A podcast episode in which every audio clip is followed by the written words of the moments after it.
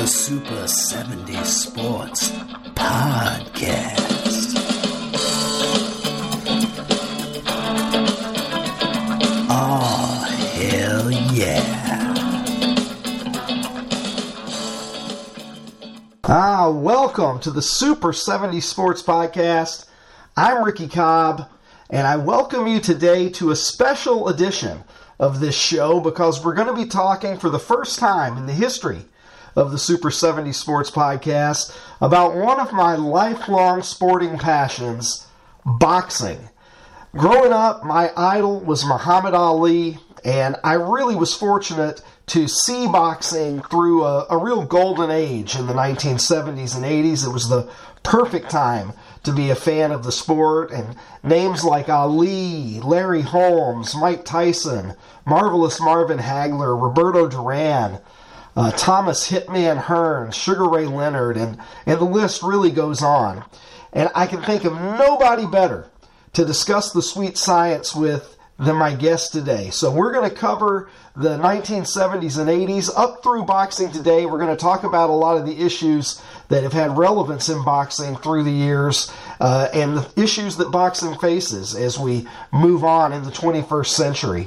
Joining me now on the Super 70 Sports Hotline, Showtime boxing analyst and a member of the International Boxing Hall of Fame, Al Bernstein. Al, how are you? I'm doing well. How about you? Doing very well, Al, and uh, thrilled to have you on the podcast. You're you're one of my favorite broadcasters in, in any sport. Uh, I appreciate that. Not just boxing, and uh, really looking forward to talking to you because this is the first time that. Uh, I've had a boxing expert on this podcast, and I'm I, I'm itching to get to it. Well, great.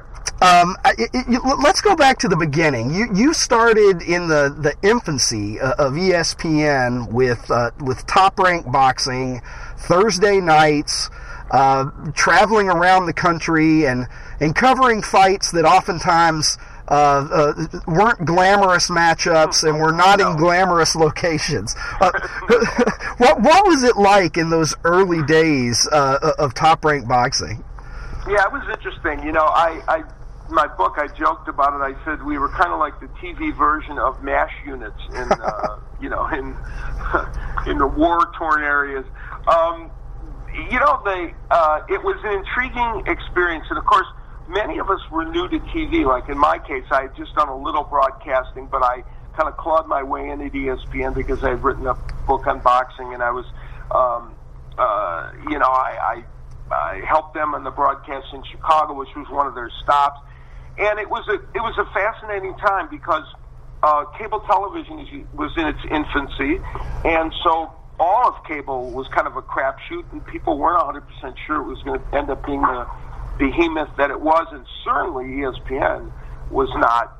Uh, they were in maybe three million homes um, in America, and at the beginning when I first started in 1980 and uh, people also weren't sure that a 24 hour sports network was viable.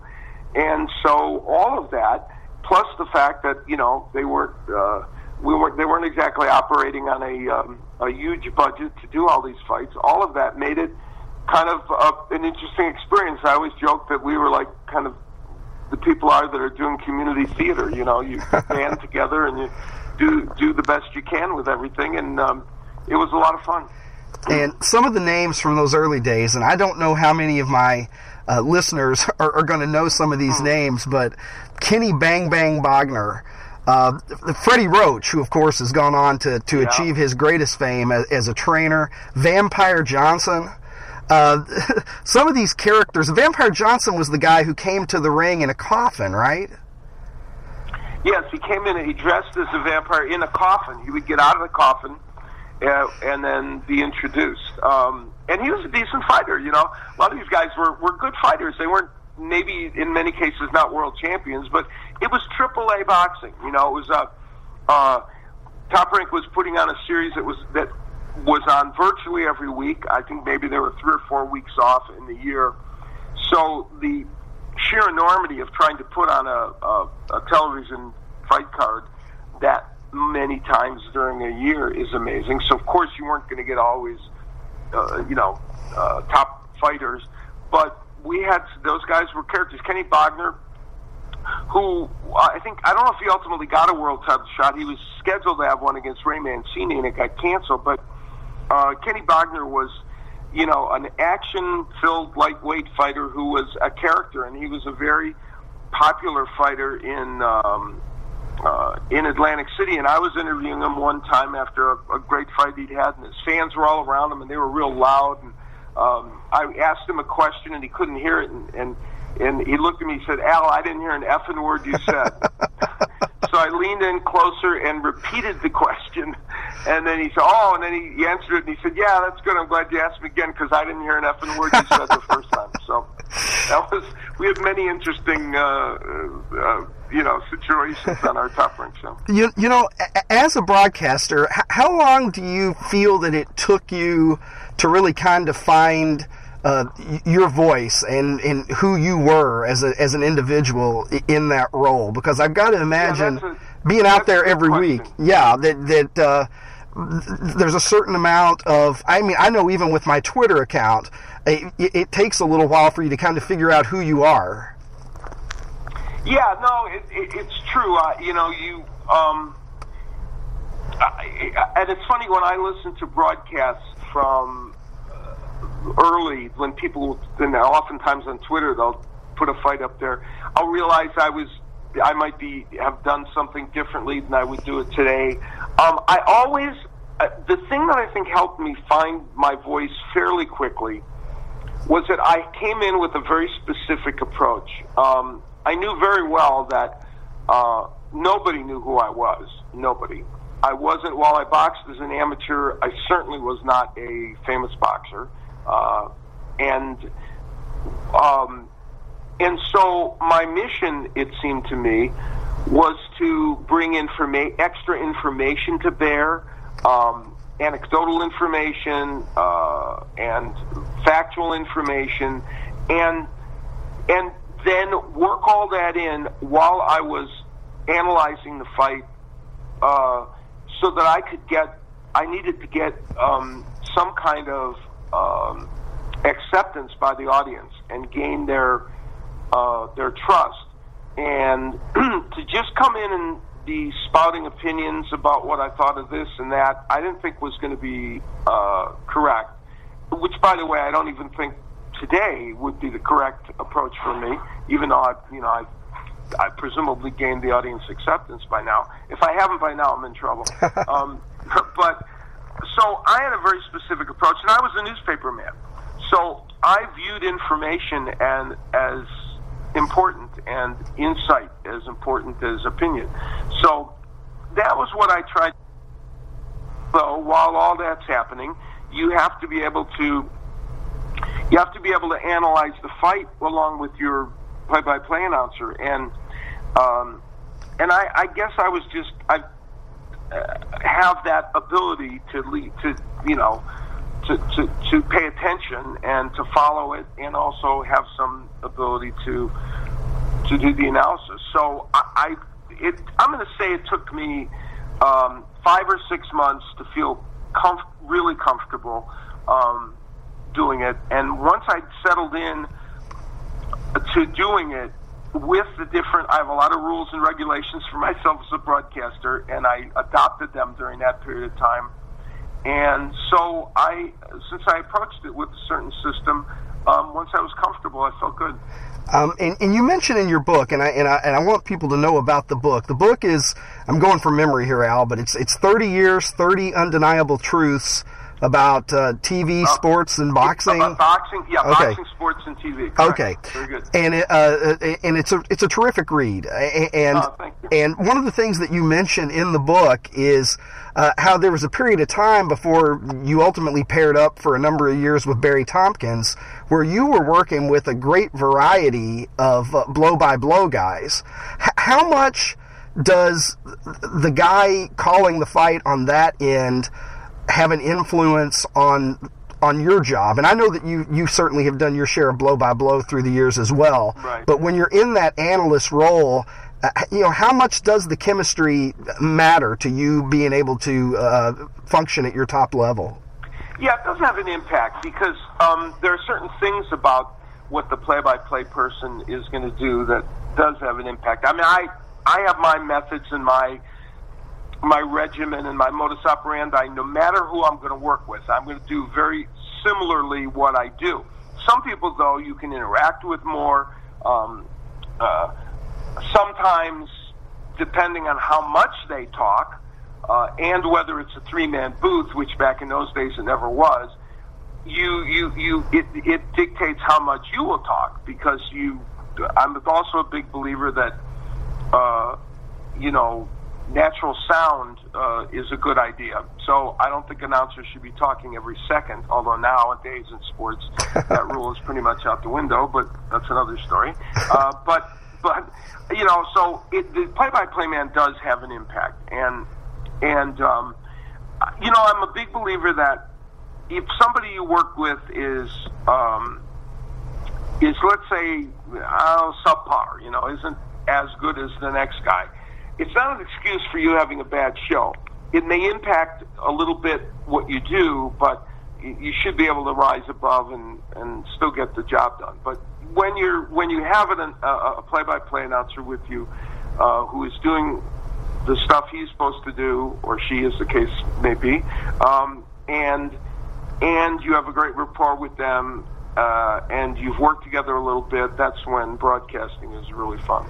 All right. Well, I, I want to get your take on um, boxing through the years as you've observed it, because you've you've been on the front lines for for a good long while now, and, and you're as well positioned to to answer a lot of the questions uh, that I have as, as I think literally uh, anybody in the world of boxing. Um, what about boxing today? Versus yesterday. You know, when I was a fan uh, coming up, I really started to get into boxing late 70s, through the 80s, through the 90s. I was just a passionate boxing fan. I mean, every uh, month I would get World Boxing, I would get KO Magazine, I would get The Ring, and I devoured it. And I watched everything that I could watch on television back in the days when when you had lots of fights on the we- on the weekends on on network TV. And certainly I was watching you every week. Um, and today it, it, feels like things have changed substantially since then. Now, is this just the generational thing where I'm sure in the 80s and 90s there were there were older guys who, who you know who thought that uh, you know boxing wasn't as good as it was in the 50s and uh, there's probably going to be people 30 years from now who are calling back to what boxing was like in this time and age but do, do you have any concerns about the health of the sport going forward because it seems that more and more it's kind of become this niche sport, and I know that it always was in a way, but uh, I don't think we have the same crossover appeal in terms of your your average casual sports fan being able to rattle off the names of uh, you know ten or twelve boxers. Yeah, not certainly not in the United States. Uh, the, the story of boxing is broken into two parts currently. You know, there's the boxing internationally, especially in places like the UK, where I've also done broadcasting for UK networks. There, the sport is much more mainstream, and it's going through a unparalleled uh, period of popularity and excellence. The United States sport, the boxing, has become more of a niche sport, and so it's not just a, a looking back at the good old days kind of a thing. Um, you know, in the when I started doing boxing in the 80s, it was on over the air network, as you point out. Um, it was a bigger part of the sports landscape in general. If you had a big fight like one of the, I was privileged to call a number of the fights involving the four kings, you know, Marvin Hagler, mm-hmm. Sugar Ray Leonard, Tommy Hearns, and Roberto Duran. And those those fights were covered by every mainstream media outlet whether it be newspapers or television, It was before the internet, of course. Uh, it was a it was a part of the uh, mainstream fabric of sports in the United States. That's not true anymore. Um, of of of pay per view fights. To me, what happened is the 1980s also was one of those decades that had was populated by the greatest fighters. Like somebody you know, you could go back in baseball and they look back at the 70s and and they say, oh, that's a golden era for baseball, right? Mm-hmm. Um, because not just because of baseball being more popular, but because the athletes were exceptional. Turns out the 80s and uh, were exceptional. And I talked to Gil Clancy, the great Gil Clancy, who was a mentor of mine. Um, and I always asked Gil because he had seen boxing in the 50s, even the 40s, uh, and of course around for the 60s as well. And I said, is this a special group or is it just because I am not as aware of, I know the fighters from the 50s, certainly in the 60s I was watching them, but, but I you know, was born in 1950. Um, so I didn't know everything. Uh, I said, am I wrong in assuming that this is a special group, or, or are they not? And he said, yeah, they are. He said there were great fighters before, and he said that you know eras have been terrific. These guys would match up against any of them, and uh, and in many cases, uh, maybe better. Um, the 80s were great for boxing. The 90s, in my opinion, ended up being a little bit of an abyss because um, boxing left the over-the-air networks, ABC, NBC, and CBS. Um, great matches that needed to be made were not made in many cases. Um, I'm still disappointed that Riddick Bowe never fought Lennox Lewis. Yeah, it's a perfect example of the fights that weren't made.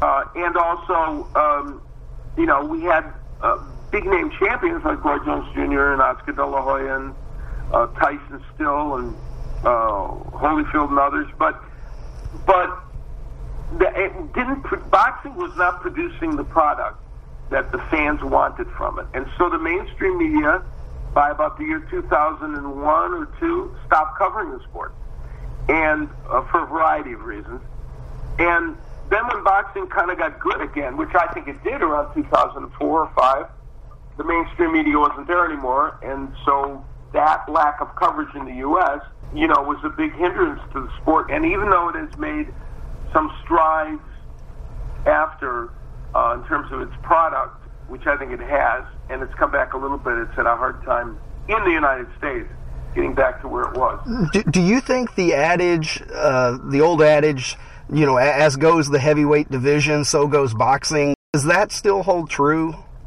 Well, I, see, I've never been a huge subscriber to that because – well, in America, the heavyweight championship was thought of was a revered thing. Well, everywhere, I guess, um, and was thought of as a pinnacle of sport. But boxing history was always um, the, foundation of boxing was always all the other weight divisions, you know. And uh, and in the '80s, when I was really getting into becoming um, knowing boxing, I knew it before then, of course, but the, when I was involved with it uh, the heavyweight division, while Larry Holmes was a, you know, a good heavyweight, um, but there wasn't heavyweights were good, but the other people were bigger stars. You know, the 4 mm-hmm. Kings, like Cesar Arguello Pryor, and people like that, and there were other uh, stars like Ray Mancini, who was, you know, his story broke through to America. Um, so I don't think it's mandatory for the heavyweight division to be great for boxing to be healthy, but it is an enormous help, especially in the United States. Well, Al, I think that uh, my listeners would, would be really disappointed in me if I didn't ask you about Hagler Hearns. Uh, mm-hmm. You, of course, were ringside with, with Al Michaels that night. Uh, you saw it up close. In, in, your book, I believe you listed it as the as the second greatest fight uh, mm-hmm. that that you had covered. What are your memories of that night? Because I think for many of us, um, you know, we've never seen eight minutes uh, quite like that. I mean, to have so much packed into such a short amount of time, it 30 years later, it still stands up as uh, you know just an epic night. Yeah, it was extraordinary. Um, you know, when I when those fighters are walking in at that outdoor stadium at Caesar's Palace, where so many of these great that they built in the parking lot. um, and and it was uh, so many of the great fights were acted out in that venue, and we were as they were walking in, and I I, I was just I took my headsets off for a moment. I was just drinking in the atmosphere, and I thought to myself, this was only five years into my television career, so I was extremely lucky to be there doing that fight at that moment.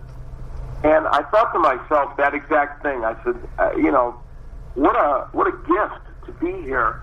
A responsibility too, but a gift to be here doing this fight. And I have at every, almost every fight I've done, especially ones that are of any magnitude, I take that moment and I just sit there and I, I literally try to clear my head and I look around and I remind myself that I'm lucky to have that seat.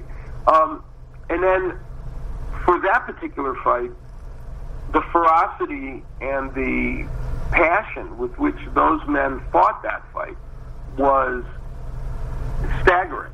Um, and as boxing fans that listen to your podcast will know, um, Marvin Hagler, that first round, Marvin Hagler got hit with a right hand by Tommy Hearns that momentarily stunned him, and Marvin Hagler had more than an iron chin. No one ever hurt Marvin Hagler, ever. And Tommy Hearns damaged his hands with that punch. They had the most ferocious first round that uh, maybe we've ever seen in championship history. And when that round ended, Al Michaels and I just looked at each other as if, oh my God, what did we just witness? You know, um, and it was um, it was extraordinary. And as the fight went on for those two, two plus rounds, Marvin Hagler sustained some terrible cuts. Tommy Hearns was very close to winning that fight on a TKO. And Marvin Hagler uh, literally willed himself to come back because of the cuts. Uh, right.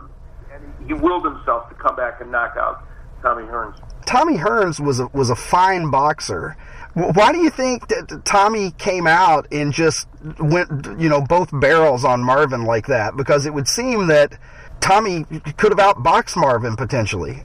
Well, you know, yeah, I don't know about. I mean, Hagler's also a good boxer, but Hagler made that. Uh, uh, uh, he came out to make that a war, and that was what the fight was called, a war. And he, he made, he, and Hearns was kind of forced into that. If you look at the beginning parts of that first round, Hagler made that that kind of fight, and Tommy's legs weren't under him in that fight as well as in other fights. Um, but you know, he was just forced to to engage in combat with Hagler, and um, and it was you know was was not to be. And I I am a huge Tommy Hearns admirer. He was in fact inducted into the uh, Boxing Hall of Fame the same year I went in, and um, uh, which is a great honor.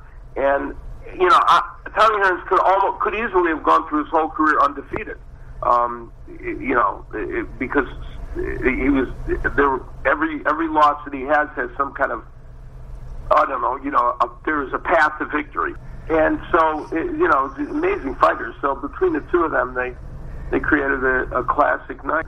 If I had to pick a night, that would be one of the one or two top nights I've ever spent in a boxing match. One of the things you mentioned in your book as well is that Joe Frazier Joe Frazier's career, I mean, for fame, Joe Frazier's career happened at a very good time, but that Joe Frazier in another era could have gone undefeated. That he, he, he just happened to come along at a time with perhaps the two people that were best equipped to deal with him. Perhaps that's a good way to put it. The two people best equipped to deal with him. Yeah, Ali, who was, you know, who he lost to in two of the three fights, um, and George Foreman, who was so big and strong that it was an issue for for Joe. But in other eras, he might have, you know, just churned through people.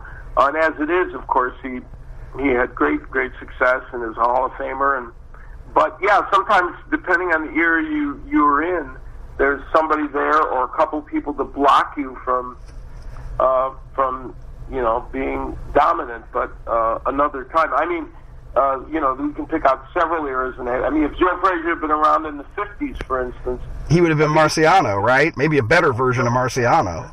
Yeah, Rocky Marciano is a great fighter, but I think everybody agrees that Rocky Marciano and Joe Frazier would have been, you know, hellacious, right? Oh my gosh. Joe would have had a chance to to win, and and uh, you know, uh, there were parts of time in other eras where you know, he, certainly after his era, if Joe was around, if he'd come around five years later, um, I think we would have been making that same statement about him. Now, one of the things that you mentioned in your book that and is and, and yeah, I can tell you know the way that you wrote it in the book is you you, you realize that a lot of people were going to be saying, "Hey, wait a minute, what's Bernstein saying here?" But you mentioned that you feel like properly motivated and up for the fight that Lennox Lewis might be the best heavyweight ever. Yeah, he's the most unbeatable, certainly. Um, you know, that was the way I I looked at it. I, I made a list of most unbeatable fighters, I guess. Um, and he was at the top of the list because um, his size and his power and his ability to fight tall would be so difficult for any heavyweight. Where, and I say when probably you said it well there, when properly motivated and ready to fight, he did lose twice, and twice were those were fights he was ill prepared for, and twice he came back and knocked out the man he lost to. So, uh, I just think I can't imagine, and again, many people will say it's blasphemy, but I can't imagine any heavyweight dealing with his height and power and uh, and and the way he fought effectively. In other words, someone might beat him, but if you fought, if he could fight somebody three times, my opinion, he'd win two out of the three, or five times, he'd win three out of the five. I, I just, I just think it, it was a two, it was a tall challenge, and literally a tall challenge for any heavyweight. Now, for for all of the hype that surrounds him, and and obviously he was a dynamic force uh, in his time. But I've always felt that Mike Tyson is one of the most overrated fighters ever. Where where where would you put Tyson on your on your all time heavyweight list? Yeah, it's an interesting. This is one of those interesting questions that um, I lean toward your view, uh, though I'm not as probably as uh, uh, as I wouldn't say it as strongly as you did, but I do think that at the end of the day uh, Mike Tyson was an excellent. When he was at his best for that five or six year period, uh, he didn't fight in a division that was supremely talented. Uh, there were some good fighters, but there weren't, you know, there weren't the the kind of fighters that were that I think were in some other eras. He was very good during that time. He was exceptional, but he was a and he had power certainly. Uh, but you ask me to make a list of heavyweight champions, he's not going to be in my top five. You know, he, he just won't be because of a variety of reasons. Uh, you know, overall. Um, but and and I think you know when we saw him in situations that he couldn't control, that he wasn't in total control of, um, you know, he had he had issues. So no, I would tend to agree with you, although I don't know if I would put it in such stark terms. he's the only great heavyweight that I can think of off the top of my head, at least from that, you know, the 90s on back, where I can't think of a fight where he was having real difficulty and yet found a way to win. It was like he was either going to uh, have his way with you, but if if if you got him in, in, in trouble in some respect, it, it, it, seems like he he had real problems with that. Yeah, no, the Douglas fight he came back to knock Douglas down, uh, but couldn't finish the job. Um, uh, and uh, clearly the other fights like Lennox Lewis and uh, the Holyfield um, fights, no, he, he couldn't he couldn't deal with it when you were on his level.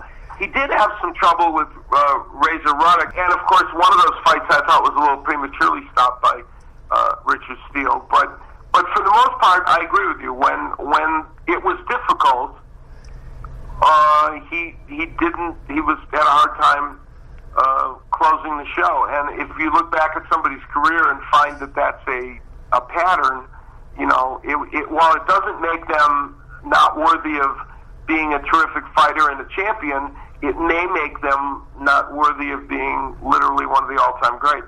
Um, I want to toss a handful of mythical matchups at you. Uh, it, uh, Ali Tyson, you know, 66, 1966, 67 Ali against your 86 to 88 Tyson.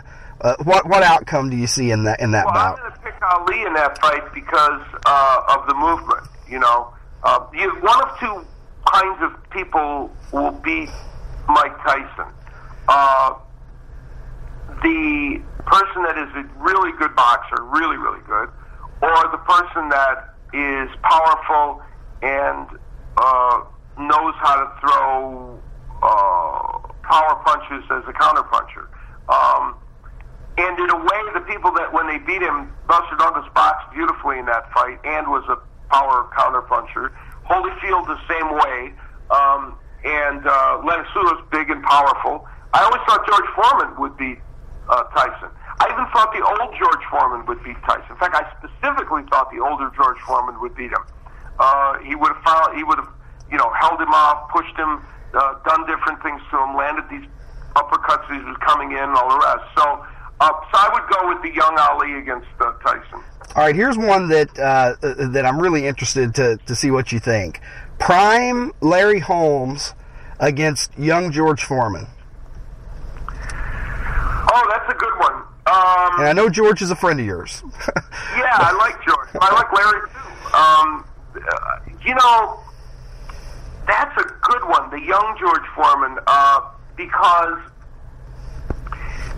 Larry was such a superb boxer, and but was vulnerable sometimes to power punchers. But a young George Foreman could have ended up getting tired and having the fight end up a lot like the Ali fight. Mm-hmm.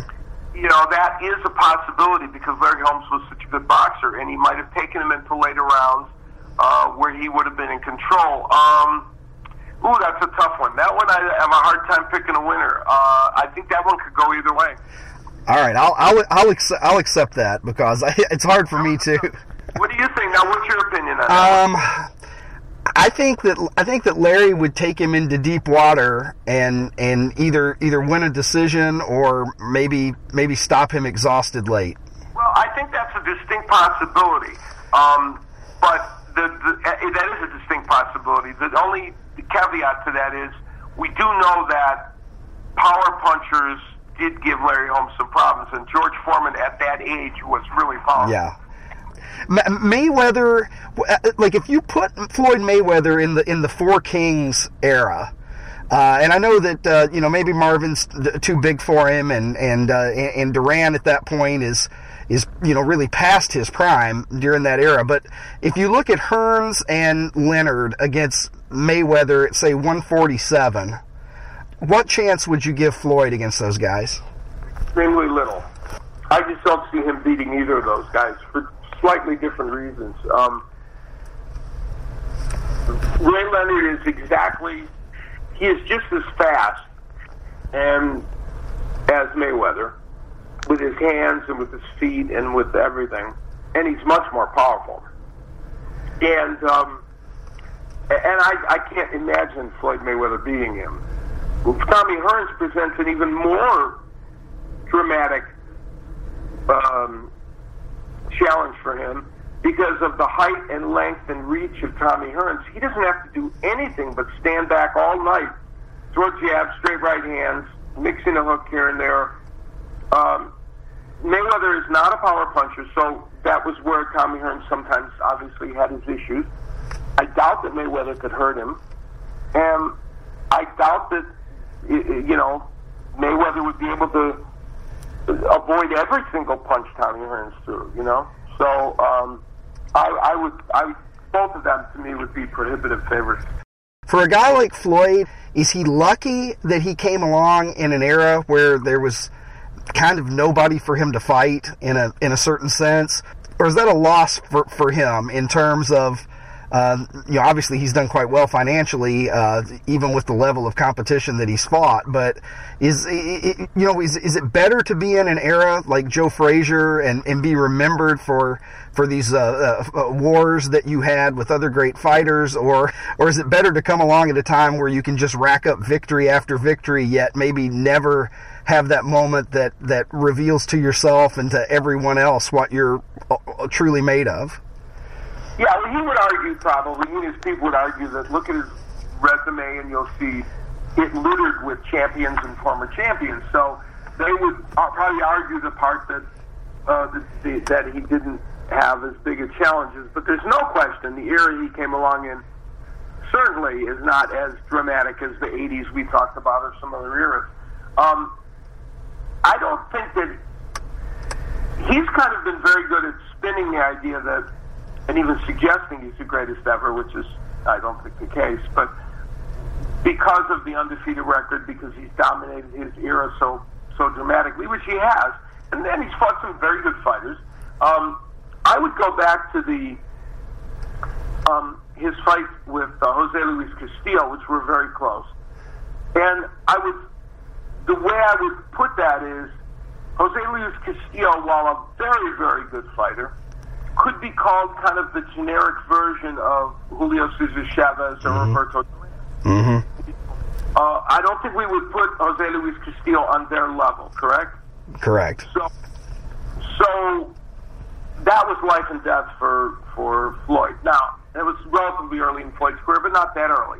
Um, and so I think that it, it, whether you know he would argue it's better to be in an era when you can where you can make millions of dollars and um, and then argue for your legacy.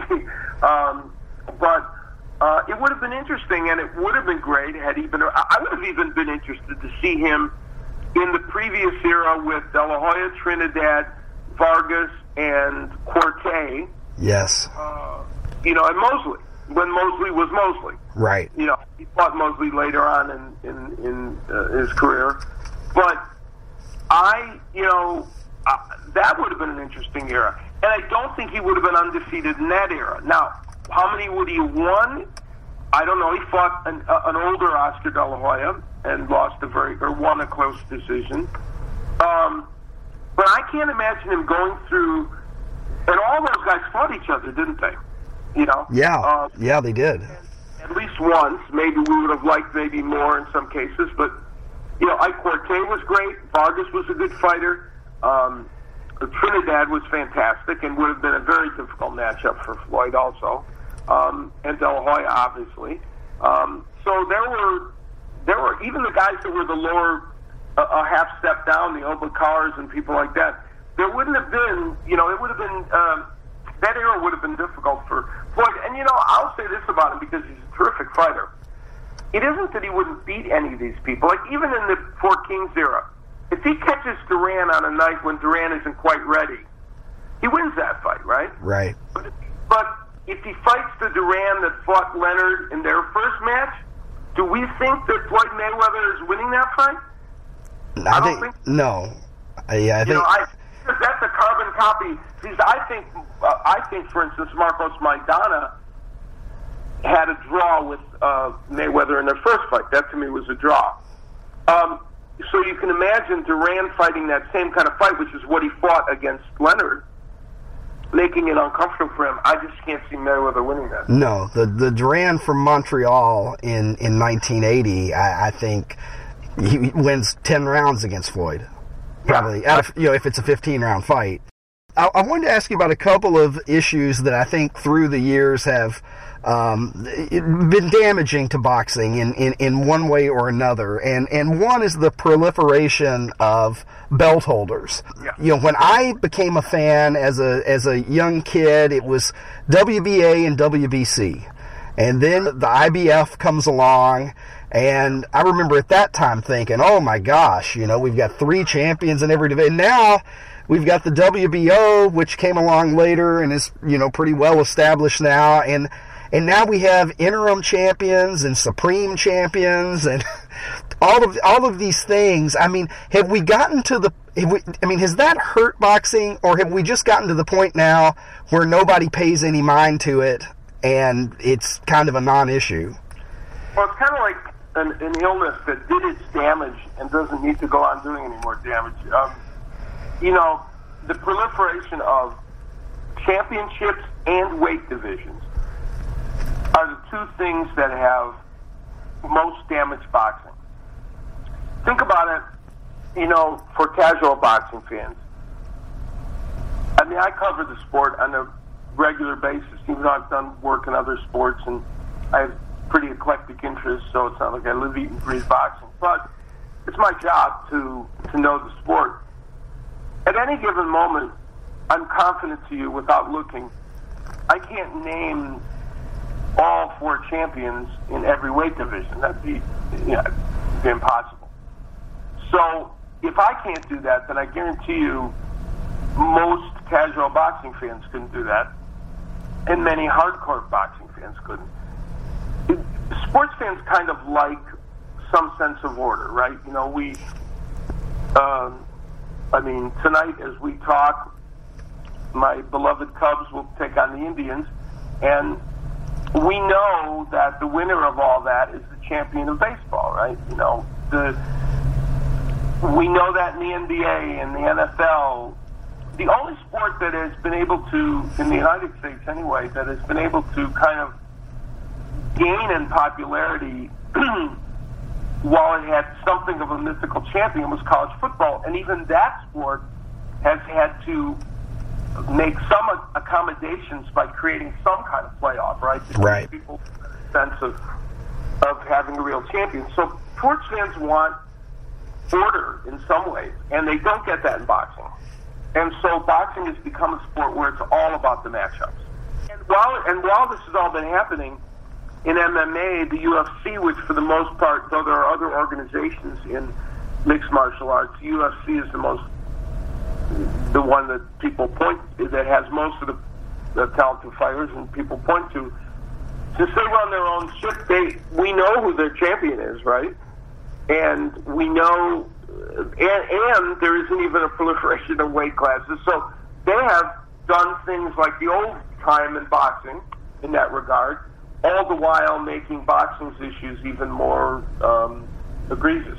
And we get into the sanctioning bodies and the shady business that's associated with that sometimes. And you know it seems like everything is a money grab if we can we'll say. I, I, I don't understand really the concept of interim champions but maybe that's just me. But i think really the concept is just a way for the wbc or the wba or whatever to, to rake in more right. more money. I I, I want to ask you about bad decisions. Okay, there's nothing more infuriating as a boxing fan than to watch uh, about whether it's hotly contested or whether it's maybe doesn't even seem like it's that hotly contested, and then you wind up with a decision that just does not seem to match what you've seen with your your own two eyes. When when that happens, is that on the up and up? Most of the time we just have an honest disagreement of opinion, or is it for some of us who at one time or another have kind of lost faith that for whatever reason we may not have gotten an accurate telling from uh, one or more of the judges of, uh, of what transpired in the ring? I don't think judges are bought for the most part. I don't think, I really don't believe that in fights that matter, um, because of the transparency that exists in this world and the the the ability to for almost any story to, to see the light of day. I do not believe that judges are people are buying off judges. What I do believe is that a combination of incompetency and kind of subliminal bias is working, those two things are working hand in hand to create some very bad decisions. And what I mean by that is, I do, I, I and I believe that happens with referees as well, by the way. Mm-hmm. Uh, because refereeing a fight has a big impact on the outcome of fights. And I believe that somebody may have it in their, and this may be subconscious and subliminal, but it comes to the surface in what they actually end up doing in their actions. Fighter A, they in the back of their brain feel is like feels more is kind of the, the the one that they feel has more influence in the sport or might even be better for the sport if they move forward. And so there's something in the back of, or they're more familiar with that fighter. Uh, they know that fighter uh, in general. Um, and so what happens is there's this kind of implicit subliminal bias that will will will you know push certain rounds to them. And I think that happens. I do believe it happens. You know, judges may not want to admit that, but I uh, sometimes there's no other explanation, is there? Um, you know, we, we look at it and we say, "Oh my goodness," you know, Um, and, and the and, confidence is part of it too. And then there's a third factor, and here's the third factor: is the beauty. This is the one in boxing that's always made me. Uh, it's been the one part of this that makes it difficult even to announce it and to talk about it as a sport. If you talk to any five judges, I'm going to tell you that I don't think they really agree on how to score a fight. But really, I mean, the rules tell us, for instance, the, the infamous um, ring generalship. What is that? Right. What is ring generalship? It, it, of course, we know what it is. It's your ability to fight well and control territory in the ring, control pace, uh, et cetera, et cetera. But that in and of itself shouldn't make you win a round because if I'm a wonderful ring general and but I get hit with a bunch of power punches and whatever, I mean, I don't. How can I win the round? I, I am a believer that, and so that's a big part of it. People are not judging rounds the same way. And the le- isn't the legend that Willie Pep once won a round without throwing a punch?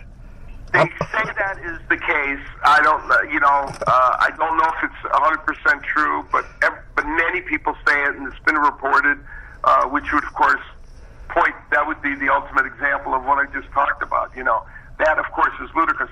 I some people are mad at me. I, I see. I I don't. I like the idea of like if you hit a windblown fly ball, but it goes over the wall, it counts as a homer, right? Right. So if I hit you and I haven't slapped with the glove and I've hit you in a legal area, it doesn't matter whether I'm stylish or unstylish.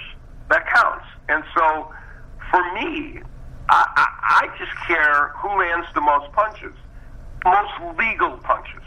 You know, uh, legal, effective punches. And when I say effective, pronated punches, they didn't slap with the glove or, or, and they landed in a legal area. If some guy lands 10 really nice jabs in a round, and they're legal, and they landed, and I can know they landed. I watched them, right? And I know they landed. Mm-hmm. And the other, and then he, the other guy lands two really powerful left hooks. And on one of them, the guy got wobbled a little bit, but he didn't go down. There's no question in my mind the guy that landed 10 jabs wins the round. Some people would argue that point with me. And they would say, oh, but the other guy hurt him. Well, okay, I don't know. How did he go down? Now, if you go down, that's the equalizer, right? See, that's where now it's quantitative and not qualitative. If a guy goes down, well, now you did something special, so you deserve to.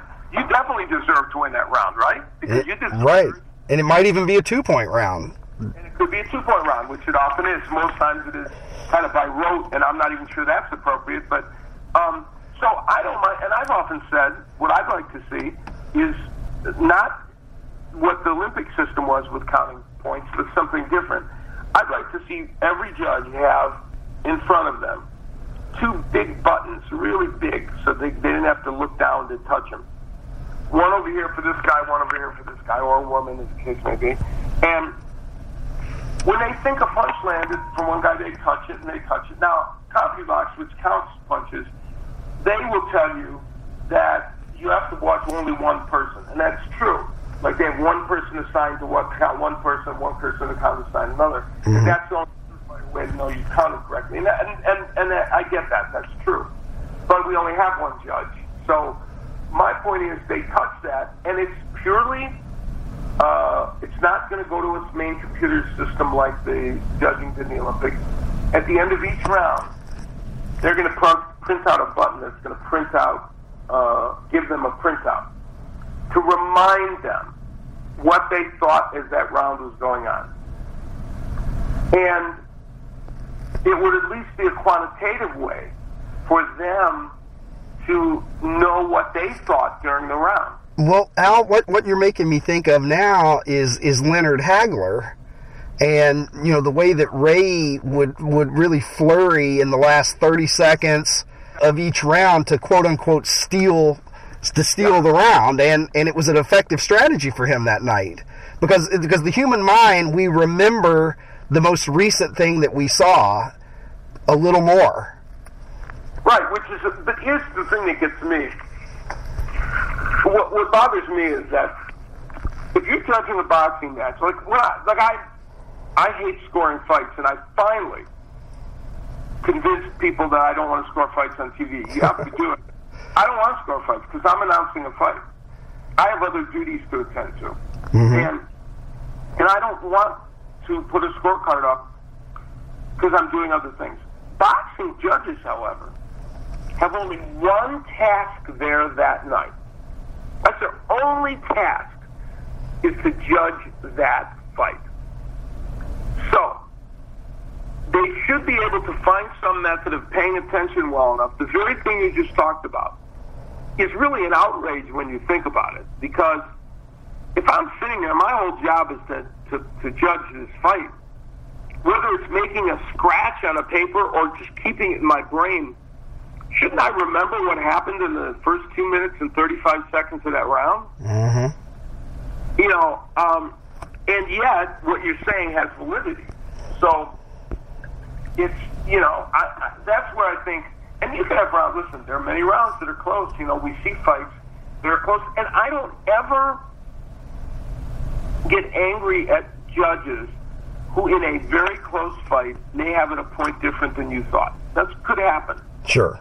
What gets boxing fans insane is we've watched a fight that we know is very competitive, round by round, kind of mm-hmm. like judging a presidential election. It's state by state. Now everybody electoral votes it is, so that's what's going to decide it. Round by round is deciding a boxing match. If I see that each, all the many of the rounds are competitive, then you know when I see a score and have somebody winning, you know, nine rounds to three in a twelve-round fight, and, you know, or worse, I, I, it's like I don't understand. How what were you watching? Yeah, how many times have we heard in the crowd just groans? you know, it's it's just like regardless of who you had ahead, you know, if, if you think somebody won nine or ten rounds in this fight, that insane. that's a problem, right? Right. Doesn't make sense. It just and and that happens way too often. Um, and that's where I think boxing, you know, runs the foul of uh, of people, and it's also I think what people point to many times for the people that are critics of the sport, and I understand that. You know, it's frustrating sometimes. A, a perfect example is Orlando Salido, who was uh, twice, if I'm not mistaken, was ripped off against Rocky Martinez. You know, Mm-hmm. I did one of those fights, and I mean, it was uh, it was blatant, you know. And I'm like, how does this happen, you know? Uh, or we had a recent fight. I forget. Uh, was one with uh, I can't remember, but when I see a fighter who who isn't the name guy, the who isn't the champion, or isn't oh, it was Edner Cherry. I think it was against Pedraza, and Edner Cherry did everything possible to win, and in my opinion, won the fight. They stole it from him, and that's where you wonder. Okay, so is it because Edner Cherry isn't as big a name as uh, Right. or Because it, it it's not like it's 50-50 in these situations who who winds up getting the benefit. I mean, more often than not, it's the favorite. He's right. It's champ favorite or somebody that you know. It, you're right. It is more often than not. That doesn't always happen, but but when it does happen, that's you know uh, you know we can point to that, and it's it's difficult, you know. Uh, and listen, we've had a lot of upsets in boxing, even this year, um, and you see them, but uh, sometimes you know, and that's a big issue for the sport. Right, Well, Alice, as we as we wrap this up, let me ask you: if if I've got some folks that are listening to this, and and, and hopefully after uh, this, this conversation that we've had, maybe maybe the old boxing impulses are, are, are flickering a little bit inside of some of my listeners, and they're thinking about, well, you know, gosh, maybe I maybe I need to start watching some fights again. Who are who are the you know two or three or four names uh, uh, today? That you would say uh, for somebody that's getting back into the sport that they should be aware of and, and, and might kind of help them uh, rekindle their, their love for the game? Well, it's about matchups now as much as stars, you know. And I'll give you, you know, boxing didn't have its. The first part of boxing the year in 2006 looked pretty good. Then it kind of a lot of the big matches weren't being made. But I'll give you, I'll, I'll mention a bunch of fights right off the bat that if somebody is not a boxing fan, they should watch. You know, on December 10th, they should watch Abner Mares against Jesus Cuellar. Uh, and on that same card, it's uh, J. Rock Williams against Jermell Charlo, 154 pounders. And then heading into the new year, uh, on Showtime, we've got uh, James DeGale, who's a British 168 pound champion, against Badou Jack, who also has a version of the 168 pound championship. The two best in that division, fighting on January 14th. That, that spectacular fight. And on January 28th, a rematch of a great fight in 2016 with um, Leo Santa Cruz taking on Carl Frampton. Carl Frampton, the British, the um, Northern Ireland fighter. Uh, that's a great fight. And then finally on March 4th, this fight is. If you're not, if you're a casual boxing fan and you want to watch something, this is I can't, couldn't recommend a fight more for you. Uh, Danny Garcia and Keith Thurman. They're both excellent fighters, uh, among the best in what is a very talented welterweight division. Um, so those are that's a whole series of fights that if they live up to, if it even come, they even come close to living up to their potential, um, give fans, uh, you know, something good to watch. And I think there'll be more of it. What what casual boxing fans, if you're were interested in the sport, and you've heard a bunch of media people say, "Oh well, you know, the sport just doesn't give you anything good anymore." That's false. It, I'm not being a cheerleader for the sport, but it's false. 2016 had at least 10 great TV matches that you could have watched had you known when they were on or had had them be available to you. So I urge any casual boxing fans just be a little bit aware, take a look and see what fights are coming, and and uh, if nothing else, DVR it. You know, give it a chance. Um, because there are still some excellent fights and excellent fighters. All right, boxing is not dead. Uh, and and let me ask you this: I hope I've asked you uh, uh, enough good questions that I've earned the credibility to ask you one dumb one here at the at the very end. You're there at ringside all these years. What is the situation with blood and snot and stuff like that? I mean, how often do you get hit with fluids down there, Al? Well, that has happened. That's not actually not a dumb question. I still have, you know, I saved notes from the fights, and I'll go back and uh, I always laugh because I'll see blood spatters on it. I've lost many a shirt to uh, to blood spatters, um, and uh, have many times uh, had, you know, been spattered with with, uh, like you say, many many different fluids that fly your way. So let's put it if you have a cup of coffee there, you always put a piece of paper on top of it. all right. Al Bernstein is still there on the front lines on Showtime, putting his body in the way of all kinds of fluids for uh, the entertainment and education of us as fans. So, really a great pleasure to have you on the podcast, and, and I thank you for being my guest today. I appreciate it. It was a great interview, and I appreciate the questions you asked. They were great, and I hope everybody gets a chance to listen to this, and uh, I'd be delighted to do it again sometime. Thank you, my friend. I wish you the best. Take care. Uh, what a great pleasure to have Al Bernstein on the show today. He's covered the sport of boxing with such knowledge and humor for 30 plus years now, and it was just a treat to be able to talk to him today. And hopefully, we can get Al back on at some point in the future to discuss the fight game and some of his other endeavors. He's really quite an interesting guy, and I thank him very much for being on the show. Next week, my guest is probably the most influential journalist in NBA history.